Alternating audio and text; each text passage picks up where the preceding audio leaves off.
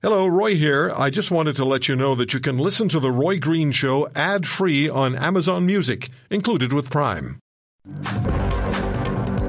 German Vice Chancellor Robert Habeck certainly delivered a speech, which should have delivered a message, and it has been compared to some of the finest speeches in modern history. Habeck underlined Germany's commitment to the security of the State of Israel and tied it directly to Germany's responsibility for the Holocaust. The Vice-Chancellor Habeck condemned the rise in anti-Semitic incidents and warned that the ban on supporting Hamas has to be followed by a ban on public activity in support of Hamas. And Mr. Habeck stated the burning of Israeli flags during a demonstration in Germany and praising Hamas, terror, were criminal offenses.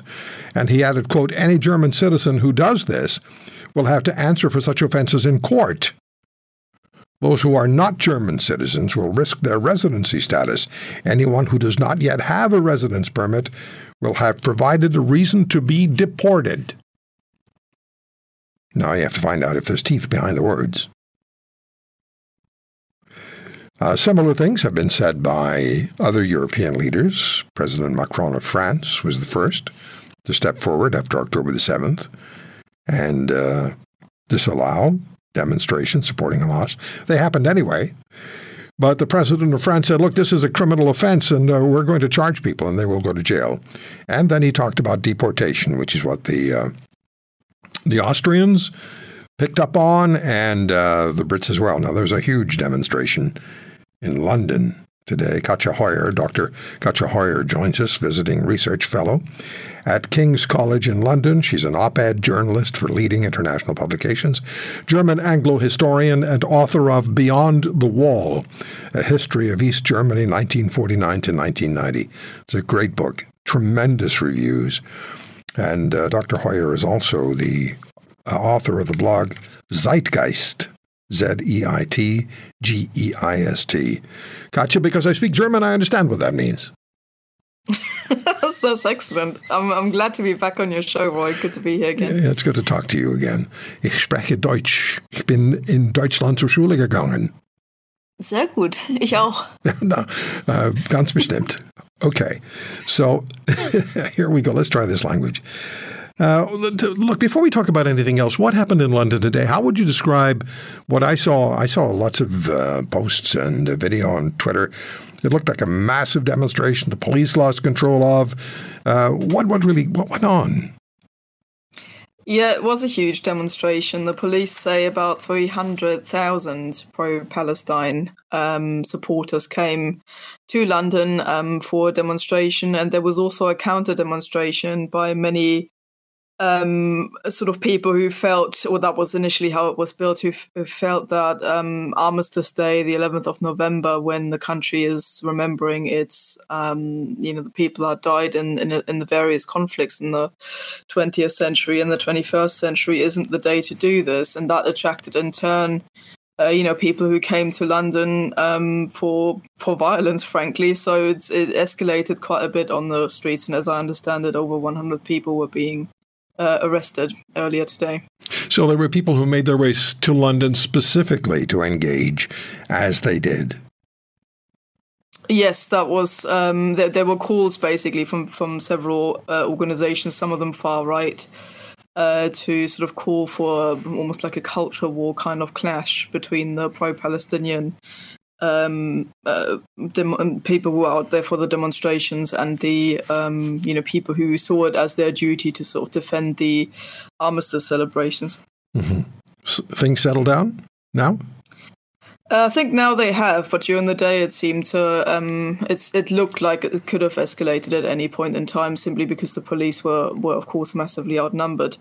And were trying to sort of pen in the counter-demonstrators in particular areas in London, and they were trying to break through. So it certainly looked quite critical at several points today. Mm-hmm. Let's look at the German situation, because of Vice-Chancellor Robert Habeck's speech, which again I've read it in German, and I read the translation in English. And it's an excellent speech, and it's been described by some as being the speech for at least a decade or maybe more than one decade. What caused this speech? What is happening in Germany as far as anti-Semitism is concerned? Well, I think the 7th of October, when the horrific attacks happened in Israel, felt a bit of a turning point for Jews in Germany as well, because immediately you had a huge increase in anti-Semitic incidents all across the country, but particularly also in Berlin. A synagogue, for instance, was attacked by people throwing Molotov cocktails at it, and that, of course, rings very, very terrible alarm bells with Jews in Germany, especially this close to the anniversary of Kristallnacht, which was on the 9th of November, 1938. So, the idea that you once again have sort of arson attacks on synagogues, graffiti being sprayed onto the homes of Jewish people. Jewish people don't really dare go out at the moment, being sort of visibly Jewish in their clothing or their appearance. And all of that, I think, has worried a lot of politicians, rightly worried politicians in Germany. And Robert Habeck, being the leader of a centre-left party, the Greens, felt that he clearly felt that he needed to make that speech and openly also addressed his own sort of political camp, if you will, many of whom are on the pro-Palestinian side, to basically say not to cross over that threshold between sort of peaceful protests and actually, kind of supporting a terrorist organization in Hamas, which many of the demonstrations in Germany seem to have done. So is there power behind those words, or are they just powerful words?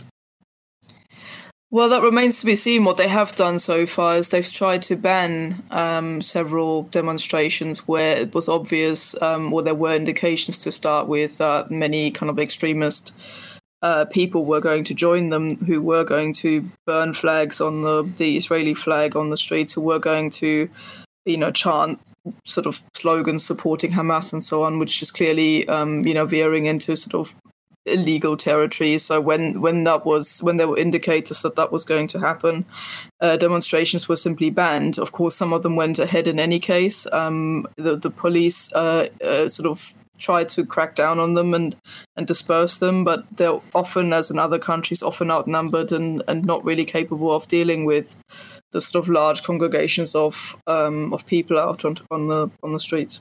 Yeah, it doesn't. It's not a good optic when authorities are outnumbered by individuals supporting a terrorist organization. It's just really not a good optic for underscoring the power of a government, of a nation, over people who are raising Hades in that nation. Now, so we have France as well, with President Macron saying, if you gather, it's a criminal offense. Gather to support Hamas publicly, it's a criminal and extraditable offense. Similar statements have been made by the leaders in Austria. I believe that the Prime Minister of the UK has also talked deportation. Is that just talk? Same question, I guess. Well, again, it's difficult. I mean, they're not even at the moment able to extradite or deport people, even whose asylum, seeker applications have been turned down, because quite often, there are problems kind of returning people to their home countries because they don't, accept people back. There's paperwork that's missing. So, in general, it's difficult to deport people for whatever reason. And more widely, I would say what all of the leaders in Europe are realizing at the moment is that just the wider issue of immigration is very tight, very tightly tied to this current debate about Israel and Palestine, because it's made into a bigger kind of culture clash, if you will, between different groups. And it's just a kind of convenient means, I would say, in my sort of quite cynical mind, to sort of try and reassure populations that people are, on the case with different groups of people that have come into the country potentially with anti-Semitic attitudes. And that's, I think, one way of showing the population that they're taking the kind of issue of immigration more seriously than perhaps they are indeed. At least the words are sort of there. I suppose that's the one of the ways in which that's used at the moment politically. Yeah. I never believe a politician when a politician says, I feel your pain. I just It's just ridiculous.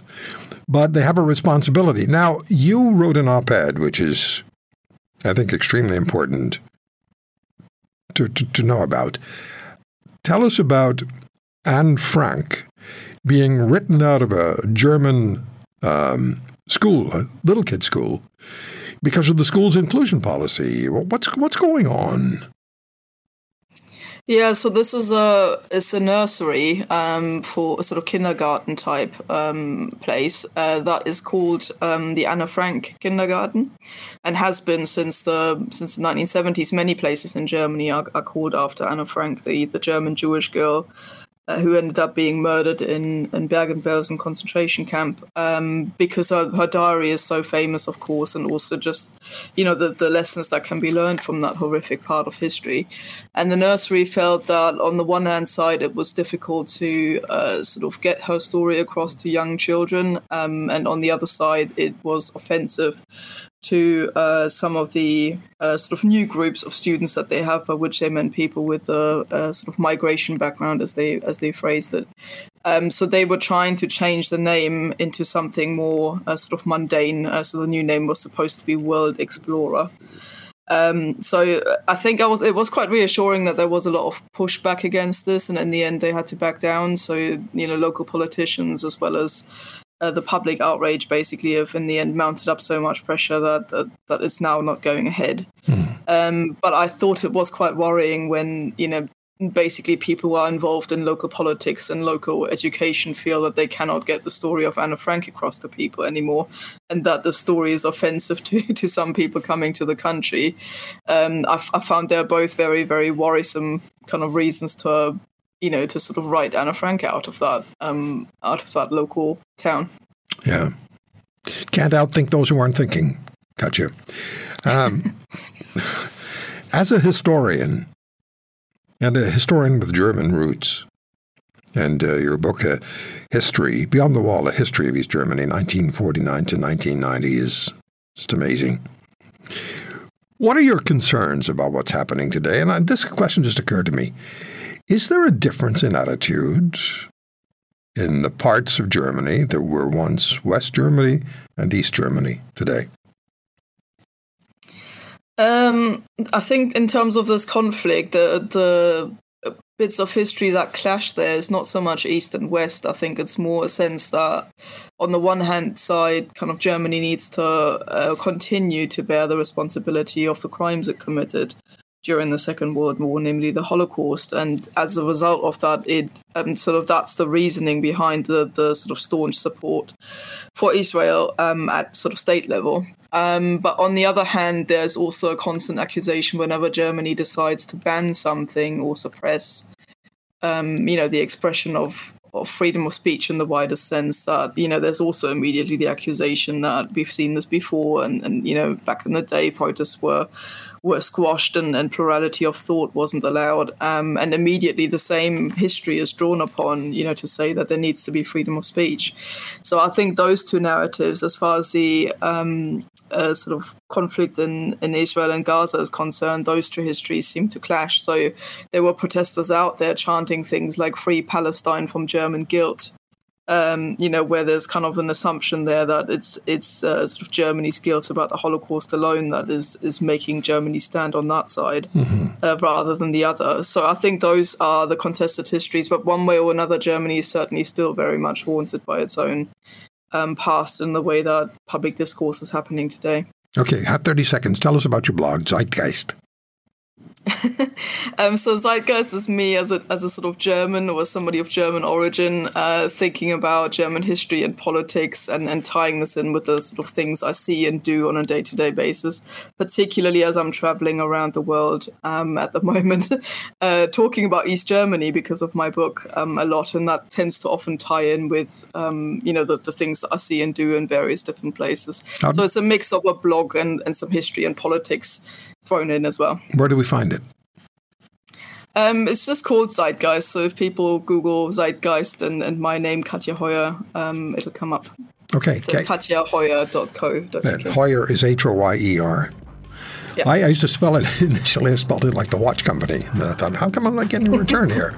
Anyway, Katja, it's great to speak with you again. Thank you so much for the time. Thank you, Roy. If you want to hear more, subscribe to The Roy Green Show on Apple Podcasts, Google Podcasts, Spotify, Stitcher, or wherever you find your favorites. And if you like what you hear, leave us a review and tell a friend. I'm Roy Green. Have a great weekend.